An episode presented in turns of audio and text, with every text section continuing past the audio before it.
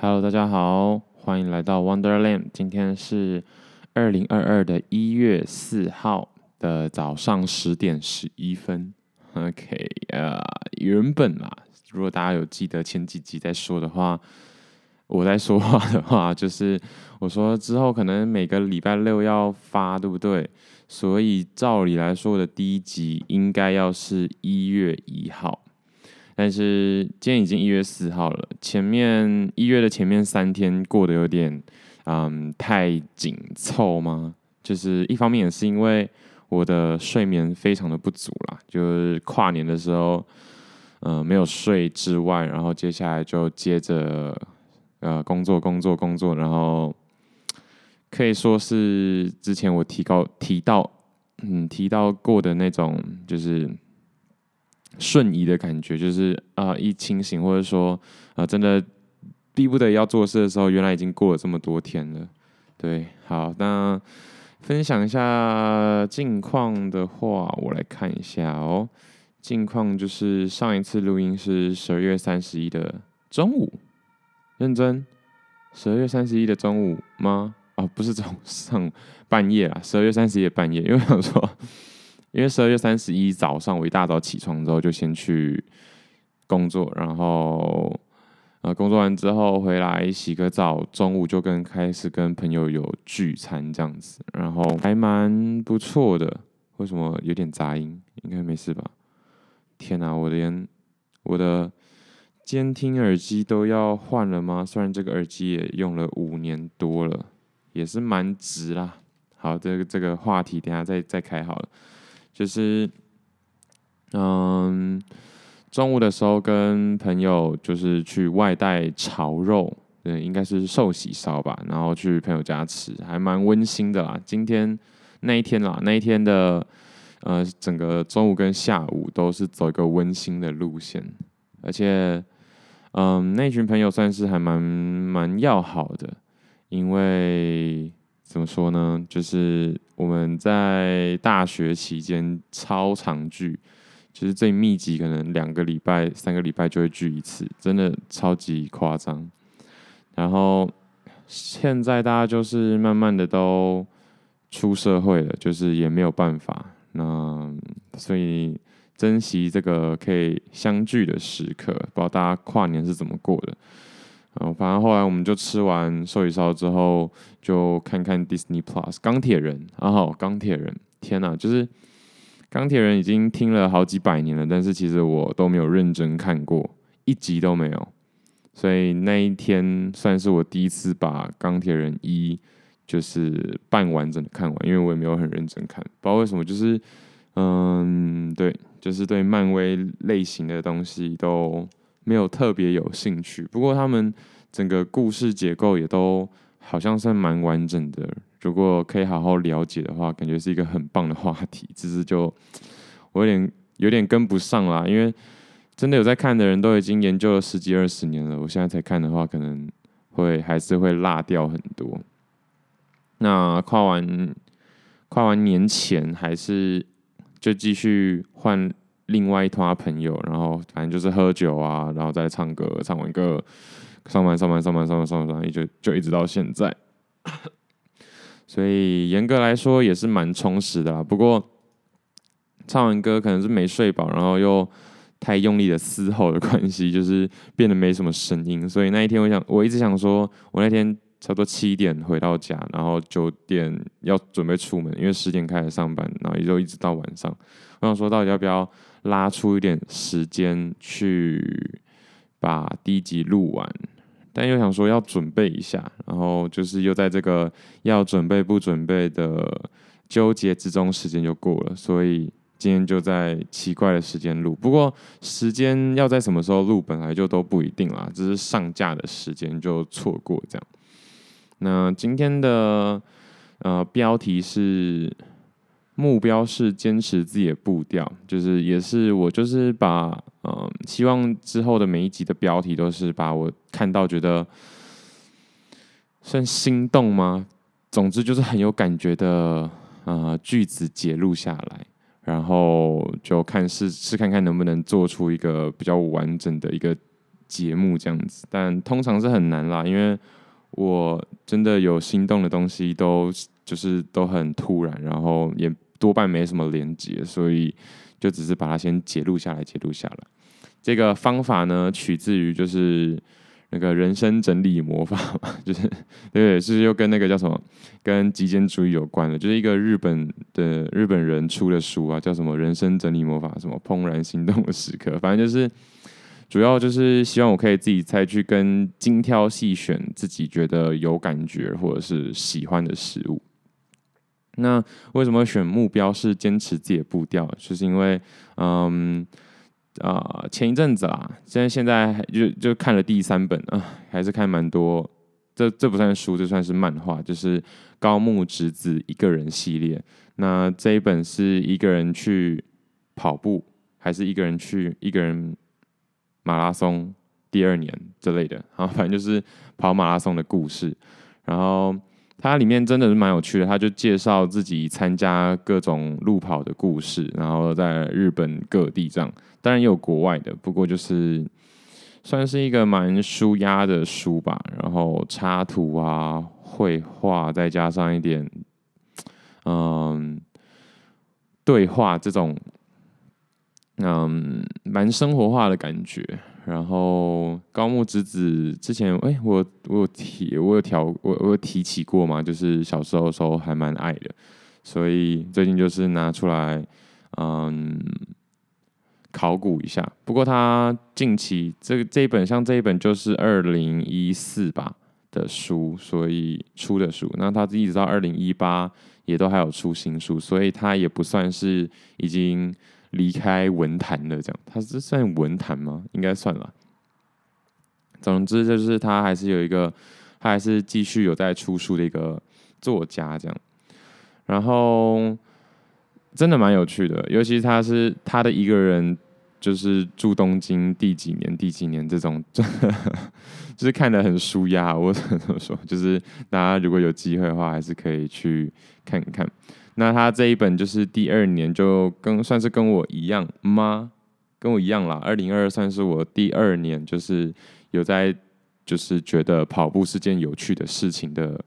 第2年这样。那其实去年就是月初的时候，我就是做了一个很狂的事情，对，但没错，那不在这个人生里面，但就是因为有这样的机缘，所以就是会想说看一下这本书，那里面其实也是有一些小知识啊。整体来说就是很舒压。那他在分享的其中一则故事里面，就是他在舆论岛，对，在那个地方应该是在冲绳吧，然后去参加一个路跑。他在路跑的过程中呢，就是一直遇到一个北北，就是一个中年大伯，应该不是大叔了，应该是大伯这样子。然后就是他的心里面一直在跟他较量，就是可能这时候看到他又在前面，然后追过他，然后追到就是超过他，可能5分钟10分钟不知道，结果莫名其妙又发现，就是某一个时刻他有被超过，然后就是一直在内心一直在想说，就是至少要超过他。那其实我自己也有这样的经验，那一年大概是2017年的时候吗？好像没有这么老，2015还2014吧。我去参加奥林匹亚的路跑，在新北市，但是我那时候是跑半马。然后那一次也是一样，就是我就看到一个装备很完善，然后还放就是会自备音响的那种北北，然后我想说，那我就跟着他的速度就好了，因为跟，就跟到最后我自己先不行，就是真的很夸张就是速度其实没有很快，可是他就是可以给你跑到底都是这个速度这样子。然后我就还为了跟住那个北北，然后舍弃掉就是补给站，不然原本去跑马拉松我也是预计是要吃到饱这样，可是我想说算了，就是先跟看看好了，然后跟到后面就整个不行。那这时候他就是出现了这一段话，就是目标是坚持自己的步调。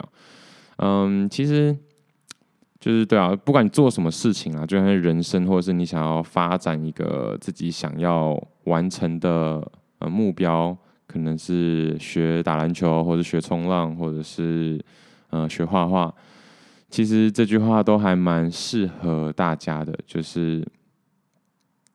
其实最终的目标就是要坚持自己的步调，不然如果一直去追逐别人的可能成就啊，或者是高度的话。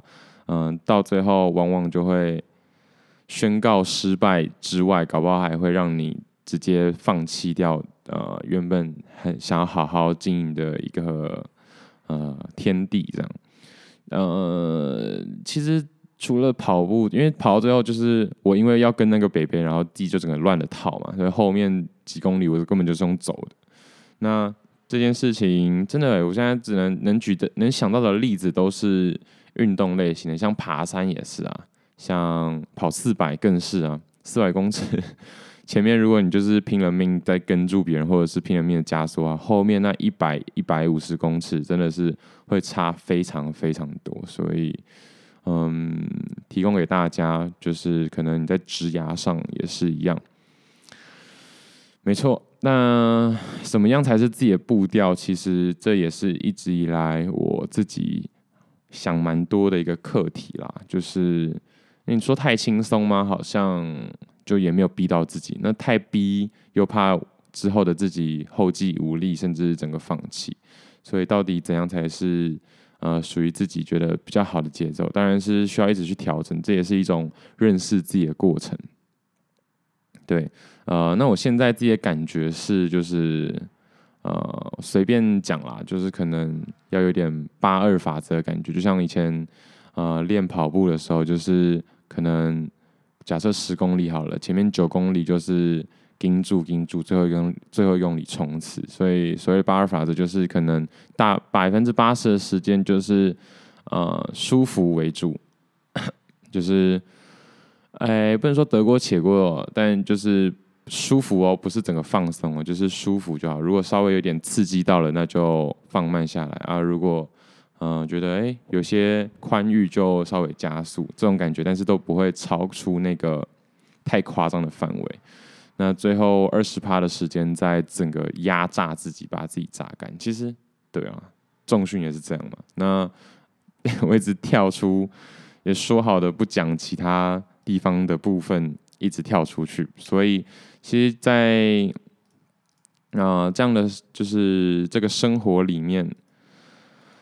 就想要用 podcast 跟世界沟通的生活里面呢，我就是还是有一个运动可以让大家可能应该说把自己变成自己一个，把这项运动变成自己的一个特色，这样就是拳击。那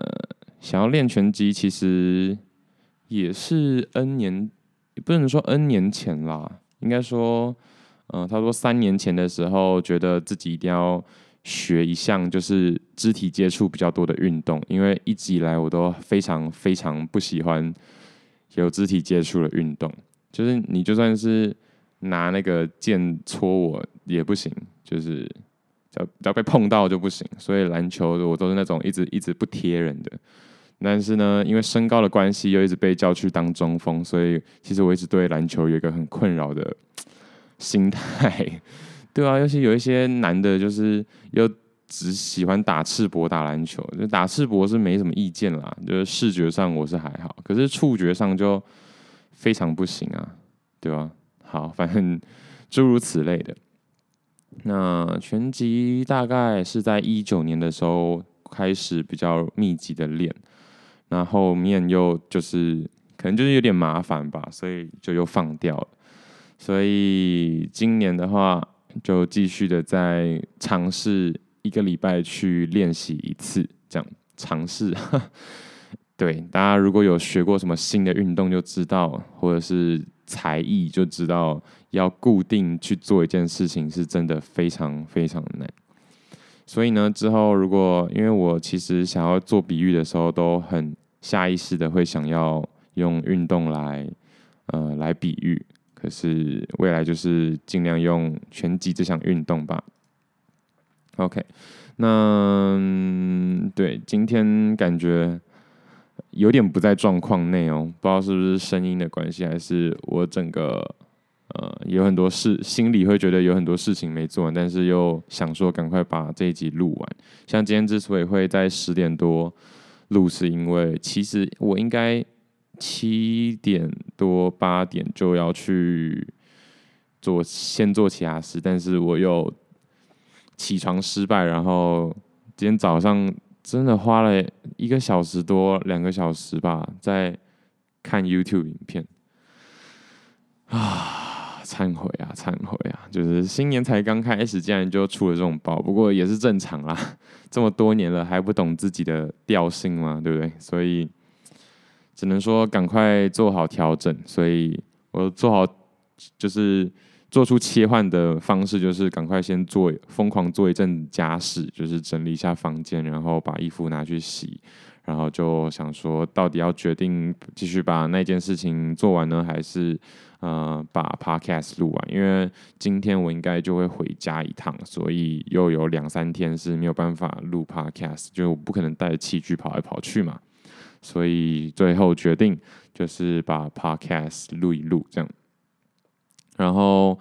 我的车子也是有差不多1-2个月了没有起发动，然后前阵子发现它没有电，所以一直说要去处理，也没有处理，然后就是很烦的一个点，就是重机店不知道为什么都要中午才开门，真的不知道要睡多久这样，所以我要等就是。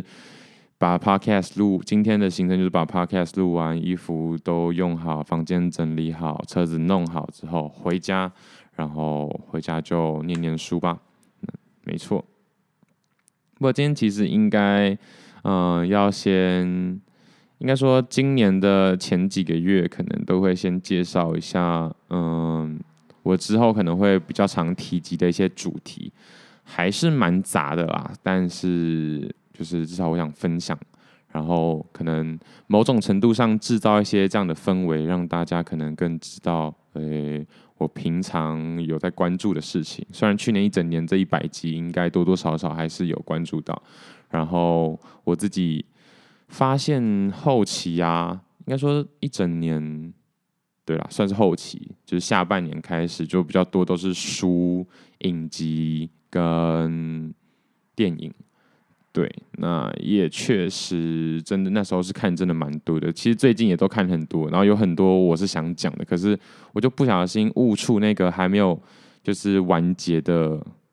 part， 你懂我意思吗？就是我通常只看就是假如说它有16集，然后16集都已经上架了的那种剧我才看，可是我不小心看到一些就是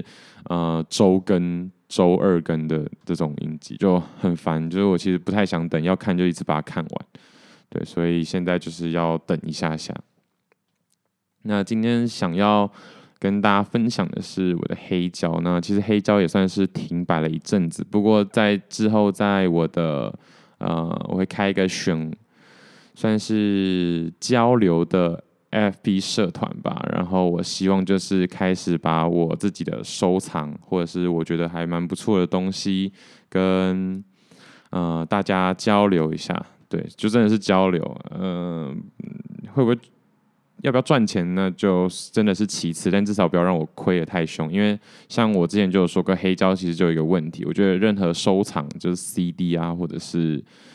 就算是以前的那种卡牌好了，都有一个问题，就是那是无止境的动嘛，所以如果没有那么大的就是资本的话，其实是很难继续延续这个兴趣的。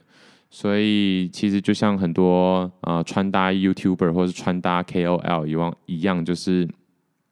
他们都会办一个二手市集，就是要定期的新陈代谢啊。所以我可能就会开始做这件事情，就是我一旦把这个新陈代谢的 system 建立好之后呢，我就可以比较没有压力的去购入自己想要的黑胶。对，那其实前一阵子有说到嘛，应该上个礼拜12月中的时候，我就看到一台黑胶唱机是 SL1200 MK3 吧，那其实它现在已经出到 MK7 了，MK3 跟 MK5 算是之前就是非常红的一款形式，它就有点像是汽车界里的 B&W 跟宾士，就是算是中高阶，然后又耐用，然后也好看也潮这样子。所以那时候的MK3、MK2、MK3 多半都被拿去就是夜店当夜店的就是机台。所以现在卖出来的价格，如果是被炒很凶的话，价格通常就会比较低。那我那时候，我后来有去看一下，可能就还不适合把它买下来。不过，这个型号跟那个年代确实还是我一个比较想要，会想要收进来的一个机型啦。对，如果我真的钱多到，对，就是多到不知道怎么花的话，我应该就至少会先收一台进来玩看看。不过，就是如果收进来那个，就是因为之前还是如果被用来当夜店机的话，就是刷碟的动作会比较多，所以它可能那个橡皮那叫什么转送的那个带子就比较容易疲劳，所以可能会在转动黑胶的那个动力上面就会相对比较不稳定。不过我这次也没有到非常的就是专业或是经验足够多，所以其实我也不太清楚，真的买下来如果它的那个传送带的弹性不太好的话，声音会差到多少？对。但就是这是在你自己在 Google 上可以一直动到麦克风，自己在 Google 上可以稍微看到的一些资讯，对吧？所以我就想说，那就再观望一下好了。不过今年应该会就是更舍得花钱一点点啦，就是长大了嘛，发现再等下去真的就没时间了，真的时间就越来越重要。之前就想要存钱啊，要理财啊，要干嘛要干嘛，就现在发现，虽然那些都没有错，可是很多事情啊，拖着拖着就没体验到了，就错过那个机会了。所以可能会再把这个所谓理财的 part 再减少一点点，然后投资，不管是金钱上的投资，或者是兴趣爱好、人生体验上的投资的比例再放得更大一点点，然后去加速看看有没有办法把这个部分转换得更好。好，所以这是有关唱机的部分啊，我也在讲部分。好啦，其实本来就是想要开始介绍一些比较认真的东西的时候，就会进入一个我比较不是那么喜欢的状态，因为毕竟在这里就不是工作嘛，所以就会想说我想讲什么就讲什么。不过没错，就是今年还是要尽量让大家听感上会比较舒服一点点，不会觉得我怎么讲一讲又跳掉这样。对，那在这边还是给大家一些资讯。其实就是要真的要推荐黑胶的话，尤其大家其实买黑胶不是非常的困难，但是最难的就是那个 player 的部分嘛，所以黑胶唱机到底该怎么选？我觉得真的要买的话，要买到1万出头这个级距。我自己也是买这个级距，因为我真心觉得7000以下的机型可能就干脆不要玩，除非你是买来当摆设的。对，那到底差距在哪里呢？一方面基本功能是不会差太多，但是我觉得耐用程度应该是会差蛮多的，就是材质啊，就是这种7000以下的通常就是简陋很多，除非你可能就是预期1年内就一定会再换一台机台，不然的话，我觉得1万多可能可以用到十几二十年吧，应该是没有问题。只怕你就是越听越爽，然后想要就是挑战更高阶的，对啊，然后最好是用蓝牙啦，就像我之前有提到过，就是我自己在外面租房子，其实要搬家或什么的话都蛮不方便的，不可能把整个前机、后机、扩大机那些有的没的都组在自己的小小的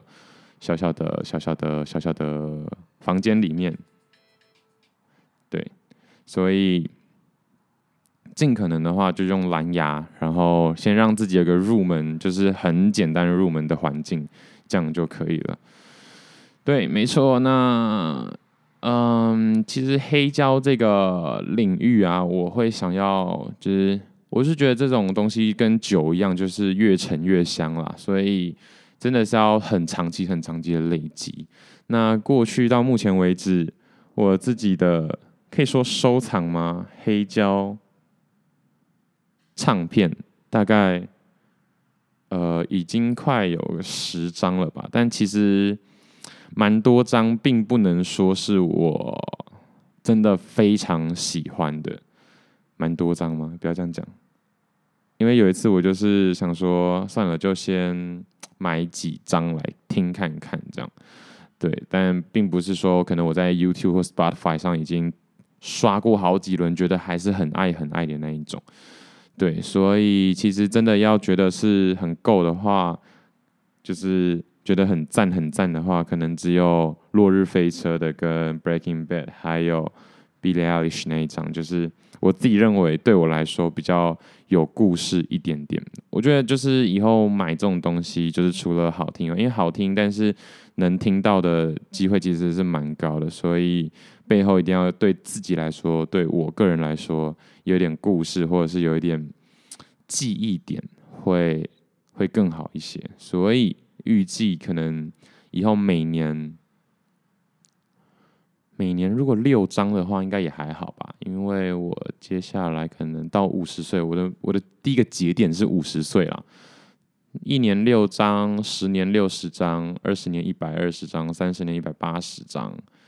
差不多吧。有个180张会很夸张吗？应该还好齁，应该还好吧。对，所以就是那就尝试看看，以每年6张的速度，等于说是2个月选1张的节奏去挑看看，就是我自己喜欢的黑胶。那我一定会多买，如果多买或者想要卖出去的，真的卖得出去吗？其实也应该是有点困难啦，因为黑胶从现在的黑胶买卖，你要嘛就是真的是很独特，不然的话都会掺杂在。其实东西都是这样啦，就是如果那一张黑胶没有特别独特的话，其实很难单卖的。通常都是要一整批二手，然后就是可能一张平均1张可能就是几十块100-200块，然后整批怎样给它卖掉这样。那我其实也蛮想做看看这件事，就是直接挖一批3000，然后可能40-50张。的黑胶进来，然后一片一片听，然后去看感受看看，因为每张黑胶其实有它年份的差异，它的磨损会不太一样，或者它受潮程度不太一样，可能听起来还是会有一点点影响。对，所以这件事情蛮酷的，之后也可以分享给大家。然后最后一个要介绍就是我前一阵子，我之后应该会好好分享这部剧，但是这部剧可能要等超久。我觉得就是我说的那个那年我们的夏天嘛，这一部韩剧，我觉得还不错看啦。那有蛮多点是我觉得可以好好拿出来讲的，所以不知道，至少我现在还蛮希望在介绍剧的时候，或者是影集的时候，是可以一次看完，然后一次分享。不过其实我自己心里也想说，也可以，每个礼拜看完2集，然后就分享那2集，然后看完2集就分享那2集。那我现在还没有决定好，但是至少目前为止想说，还是把它等它看完再讲剧情里面的东西。那，其实一开始就跟我看《华灯初上》一样，不是有讲到江汉他家里的那一台黑胶唱机，那台黑胶唱机就是差不多10000元左右的唱机，我记得有蓝牙功能。好，对，为什么？反正就是还蛮特别的。那我很明确知道那个应该就是剧组单纯拿来当摆饰用的。那今天我要讲的就是这部韩剧里面出现的那台黑胶唱机。就厉害了，是真的很厉害。它的价格目前来说在3万到6万之间不等，它应该是已经停产了，所以现在都只有二手货。对，那它是 GE General Electric 的牌子出的，就是上次有说忘记那个专有名字什么，就是站立式的黑胶唱机。所以现在大部分的黑胶唱机都是就是看起来就是一个唱盘嘛。那这台黑胶唱机呢，就是 GE 的这台黑胶唱机是站立式的，所以它就是活像个柜子。如果大家有去注意的话，再回去看第一集男主角刚出现的时候，他去放黑胶的那个画面，就是那台唱机。我花了超久的时间才找到这台黑胶唱机，因为不知道为什么，就是这部剧都没有透露任何相关，就是有关器材或是画家，因为我很想介绍那个画家。如果真的有那个画家出现的话，我也很想介绍一下那个画家。那他都没有透露任何资讯。我在想，是不是可能就是剧也还没有整部出完，所以他也不好讲。那这台唱机呢，刚刚有说嘛，现在的价格差不多是3万到6万不等，应该是依保存情况而定啦。大部分我在 eBay 上看到的都是3万出头，不过呢，看起来真的非常不显眼，就是现在才知道，就是韩剧拍片真的是有够厉害，他把那个唱机也拍得太美了吧？但是你实际上到 eBay 看，或者是现在看找到一个叫 Mid Century Sect 的平台，他专门在找就是复古风的二手用品，就是它的分类有桌子、椅子、办公桌或者是储藏的箱子，这样它就专门找一些复古风格的二手货来卖，这样子它也算是一种选物店，还蛮特别的，就是找到这样。那在 eBay 上这些GE 的这样 Raker Player Radio 就都长得非常的其貌不扬，对，但是里面的就是可以用的功能还是让我觉得很特别。那可以看到的是，它的唱臂其实就很有型啦。大家有机会的话可以去找一下。就是我那时候在找关键字的时候超累，就是一直狂找，然后一直乱打，后面也是我就是用图片，然后看到好像蛮接近的，然后连接一直串下去之后才找到。那现在你只要打关键字就是 General Electric Vintage Mid Century Modern Stereo 好，应该这样就出来了。对，我也不知道为什么会这么久，但我觉得因为 GE 之后也有出过蛮多台唱机，所以你只打GE 的话可能没有办法，然后你打 Mid Century Modern Stereo 应该就可以出现了。这一台我私心会觉得，它至少现在在我的梦想清单里面，就是真的是一个很不错的一个摆设。对，就是可攻可守啊，就算不拿来放黑胶也是不错，不过它体积有点大就是了。那它自己有内建音响系统，不过可能